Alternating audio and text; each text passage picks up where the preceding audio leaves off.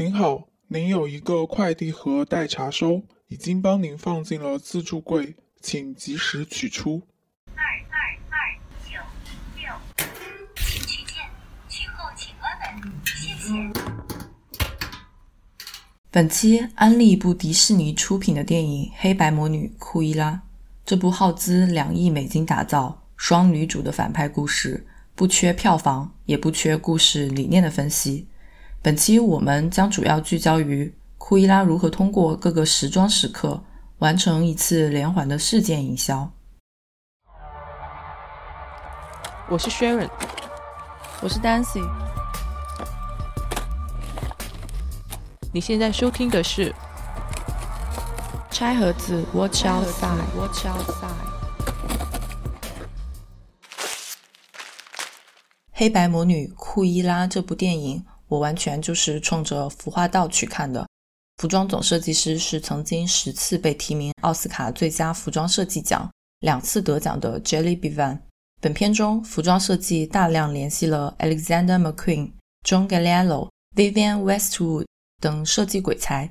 当时装爽片看，绝对值回票价。看完之后回想，其实也可以从营销思路串一串库伊拉如何从一介无名小卒变成城中焦点的。简单介绍一下背景：斑点狗一零一里面头发一半黑一半白的大反派，大家记得吗？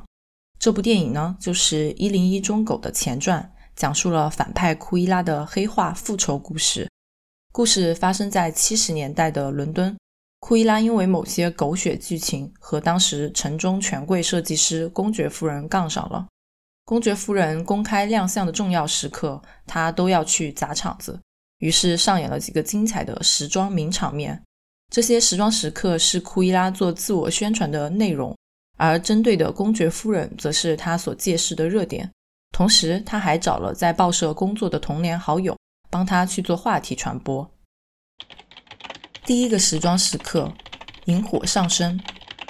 库伊拉去参加公爵夫人的黑白主题舞会。一开始，他披着一身低调的白色斗篷，上来直接把香槟塔给砸了。接着，在全场的注视下，借了一根火柴，引燃了酒精，烧光了身上的斗篷。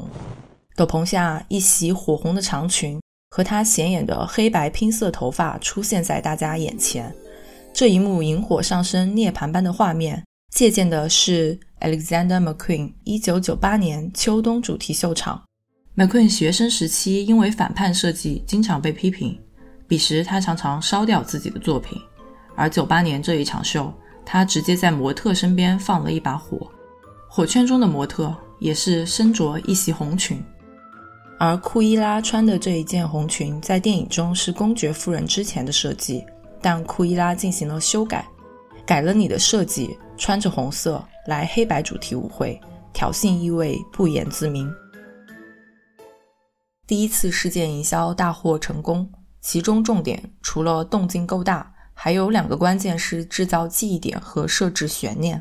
记忆点就是库伊拉天生半黑半白的头发，这是她多年来第一次露出自己的真实发色，极大的增强了她出场时的辨识度和记忆度。而设置悬念，则是没有人知道这一个凭空冒出的怪咖是谁，是谁敢在公爵夫人的场子上胡闹，他为何而来？这两点都给接下来的亮相做了铺垫。第二个时装时刻，态度表达。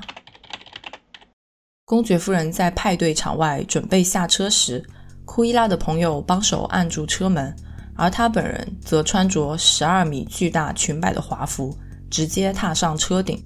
裙摆将公爵夫人的车遮得严严实实，只露出了夫人的脸。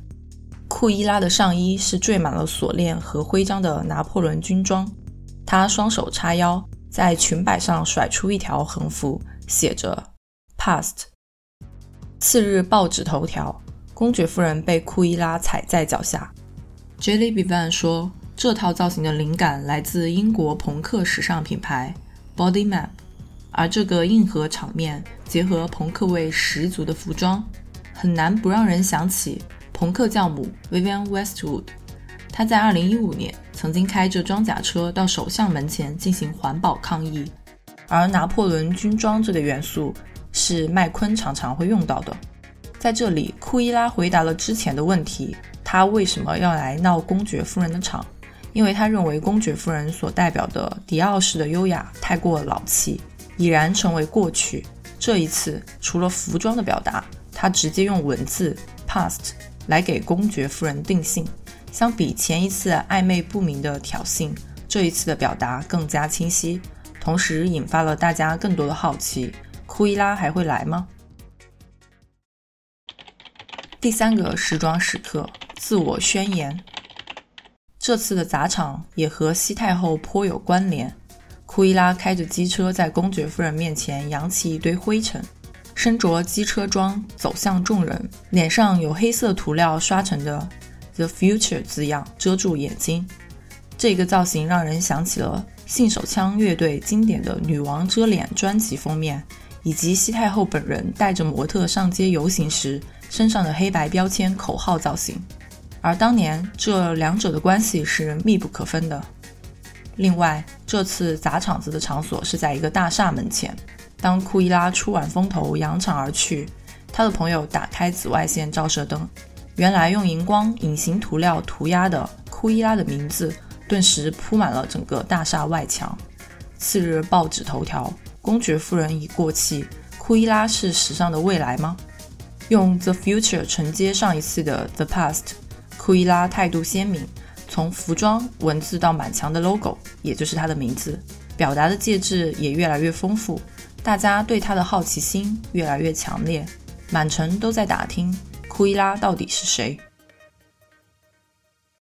我最喜欢的时装时刻，垃圾隐喻。库伊拉一伙人开着巨大的垃圾车来到公爵夫人的派对门口，在她面前倒下了一堆垃圾袋和一堆公爵夫人之前设计的裙子，影射她的设计是垃圾。库伊拉从这堆裙子中站起来，身上穿的是用报道她的报纸做成的衣服，裙摆则是由这堆裙子拼接在一起的超长拖尾。她站在垃圾车的车尾上离开，长长的裙摆。在车后翻滚。这件衣服的灵感来自抓马本抓海盗爷二零零零年秋冬在迪奥时期设计的一系列报纸裙，而裙子整体的调性和色彩则很像 McQueen 的牡蛎裙，呈现灰暗而华丽的破败感。礼服在车尾随风飘扬的样子，则对应上了 McQueen 二零零六年秋冬秀场的闭幕。这一场秀，T 台中央的玻璃金字塔里面是 Kate Moss。穿着一件牡蛎裙的全息投影，配着悠长哀怨的背景音乐，Cat Moss 缓缓地转动飞舞，又缓缓地远去消失，如梦似幻。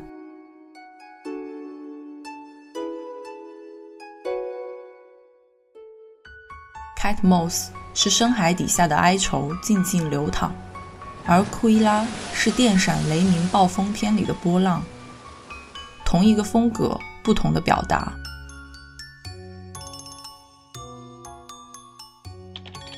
闭幕秀，原始狂欢。库伊拉进行自我营销的高潮，也是他宣布自己的品牌的时刻。这里有两个名场面，其中一个非常直接的联系了麦昆2001年的春夏秀场。公爵夫人怕库伊拉偷走她的走秀裙子，于是将裙子都锁在保险房间里。而其中的压轴裙正是库伊拉制作的，她悄悄地把飞蛾的蛹涂上金色，假装是宝石，密密麻麻地缝满裙身，做成了一件金色盔甲般的战服。走秀当天，当保险门打开时，蛹已孵化，铺天盖地的飞蛾汹涌飞出，留下一排被啃食的残破不堪的礼服。麦昆当年的金饰闭幕。就是一个大型不透明的玻璃柜在秀场中央，随着呼吸声的起伏和苍白的灯光，玻璃门缓缓倒下，砸碎一地。柜内是肥胖的情色作家米歇尔·欧利，他戴着面具和呼吸机，裸体侧躺，依靠在破布与落叶包裹的长椅上，四周是飞蛾舞动。这个如同装置艺术一般的 setting，复刻的是。乔·彼得·威金的摄影作品《疗养院》。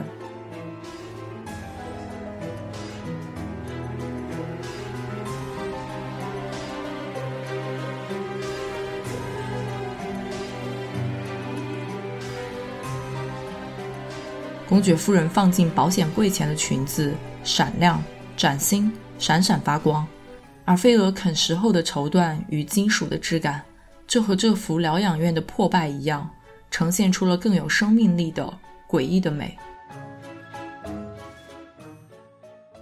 在我看来，库伊拉没有毁掉夫人的，或者说是他自己的设计，而是完成了这个设计。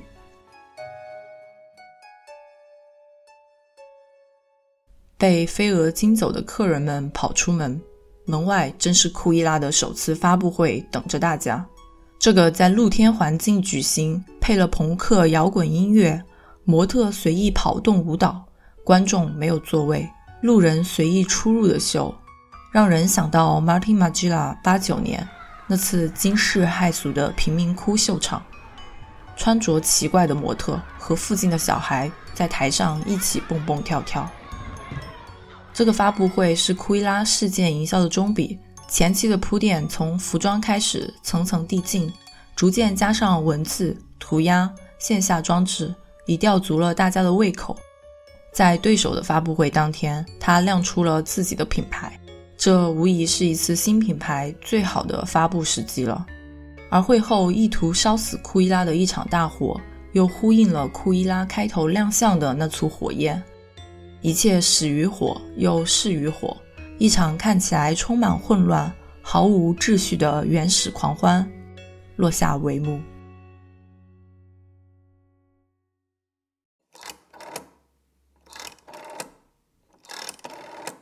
Hello，你正在收听的是由 Dancy 和 Sharon 主理的播客节目《拆盒子 Watch Outside》。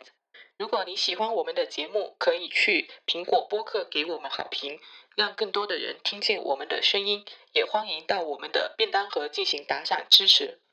更多互动方式以及我们节目中提到的所有信息的详细补充，都可以在节目的 show l o 中找到。我们的固定网址是 watch 横杠 out 横杠 side dot com，欢迎到这个地址来找我们玩。我们推荐你在苹果播客、小宇宙、Google Podcast 等泛用型客户端收听，也可以在网易云音乐。QQ 音乐、喜马拉雅等平台找到我们的节目，搜索“餐盒子”即可。感谢您的收听。